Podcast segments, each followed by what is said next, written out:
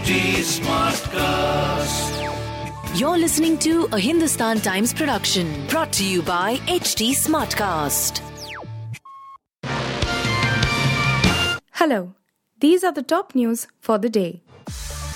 The US has concluded that the Chinese surveillance balloon that traversed across its continental territory before it was shot down had signal intelligence and monitoring capabilities and was a part of the People's Liberation Army's PLA fleet of surveillance balloons that has conducted similar operations in over 40 countries across five continents.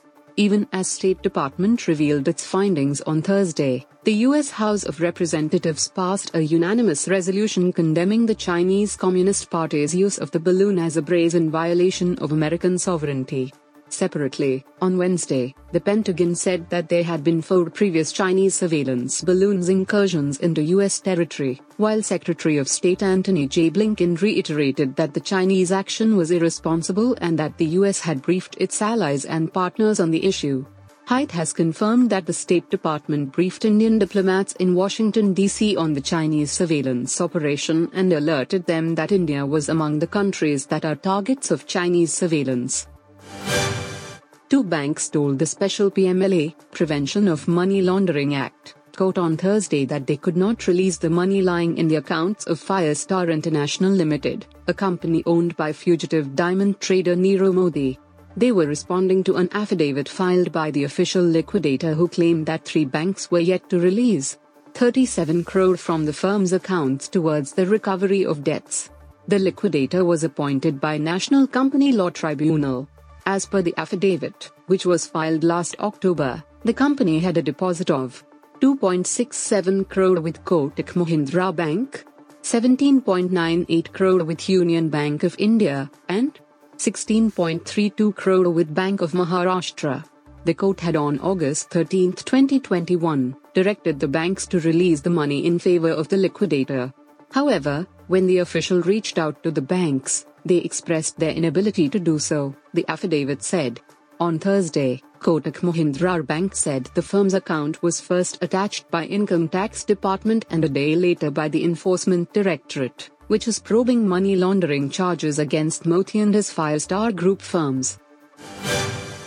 A total of 2,25,620 Indians renounced their citizenship in 2022, the highest in the past 12 years and 1.66 million people have given up their nationality since 2011, according to figures provided by the government in the Rajya Sabha on Thursday. The figures were given by External Affairs Minister S. Jaishankar in a written reply to a question from Aam Aadmi Party lawmaker Narain Dass Gupta, who sought the number of Indians who relinquished their citizenship and the countries whose citizenship they had adopted. Jaishankar's reply provided year-wise figures for Indians who renounced their citizenship since 2011.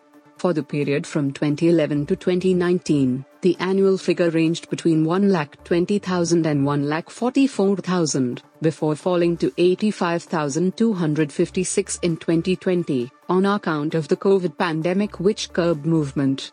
In 2021, the figure almost doubled to 1,63,370, before rising again to 2,25,620 in 2022, the minister said in his written reply.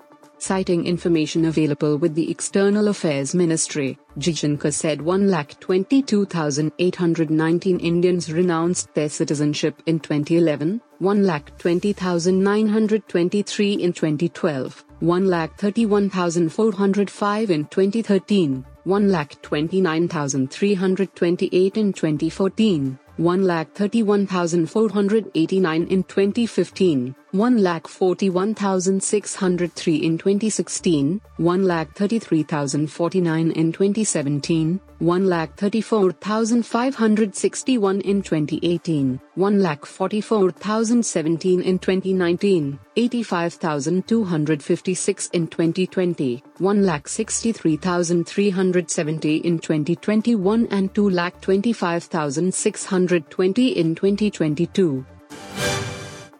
Trinamool MP Mahua Moitra said in her understanding she did not use an abusive word in parliament and the meaning of the word is a sinner. I am not a Hindi speaker. if they in their Hindi finds the word to mean something else, about mother and father, not my problem, the Lok Sabha MP said in an interview. If the shoe fits, wear it, Moitra said adding that many BJP MPs praised her for giving it back to Delhi BJP MP Ramesh Bidhuri. I am not saying right or wrong. What I am saying is you don't give me protection in the house and then you are roasting me. I don't care. If you want to make a heroine out of me, good luck to you. I don't care, the Lok Sabha MP said. What is the gali? The word haram means something sinful or forbidden. And the literal translation of what I said is sinner, in my understanding of the Arabic root of the word. Now, if somebody assumes it to mean something else, that's not my problem. First, this person heckled me continuously when I was speaking. Second, my speech ended and Ram Naidu was speaking and still, the man did not shut up. So I called him the name because what he was doing is forbidden, Moitra said.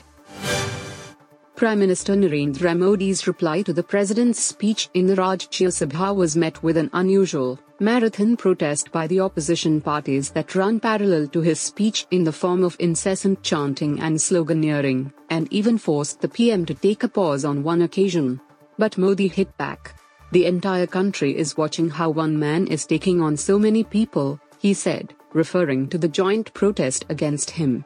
A number of opposition MPs came to the well of the Rajya Sabha and started shouting slogans to demand that the PM replies to one of their key issues the stock crash of the Adani Group companies and its fallout on common investor. Modi, however, continued his attack on the opposition. When the discussion on the president's speech ended without any government reply on questions over Adani Group, the opposition said it will continue to raise the issue. This is one of the biggest issues and we want an immediate inquiry. The government can survive a session of parliament, but every single political party opposing the BJP was united on this issue. The body language of BJP was defensive in this session, Trinamool's Rajya Sabha floor leader Derek O'Brien said. You were listening to the HT Daily News Wrap, a beta production brought to you by HT Smartcast. Please give us feedback on Instagram, Twitter, and Facebook at HT Smartcast or via email to podcasts at hindustantimes.com. Until next time. This was a Hindustan Times production brought to you by HT Smartcast. HT Smartcast.